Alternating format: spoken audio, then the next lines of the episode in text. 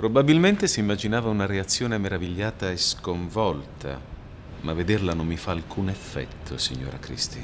Danneggiarlo ulteriormente non è mia intenzione, vice capo Kenwood. Ha pianti con la retorica, signora Christie? Sono desolata per quello che ha dovuto passare a causa mia, vice capo. Ma quello che è successo io non potevo prevederlo. Ah, invece l'ha previsto, in senso proprio e figurato.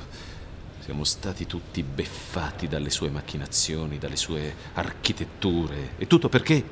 Perché tra suo marito e lei non correva buon sangue. Non ne corre neanche adesso. E a me non interessa. Ho già perso troppo tempo dietro alle vostre beghe borghesi. L'Inghilterra intera ne ha perso troppo. E sa qual è la cosa che mi irrita di più?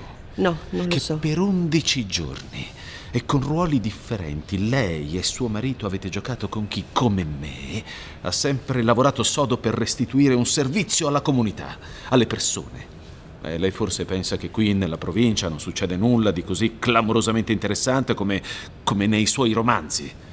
Ma le è mai passato per la mente che mentre due distretti, due commissariati, centinaia e centinaia di agenti, migliaia di volontari la cercavano in lungo e in largo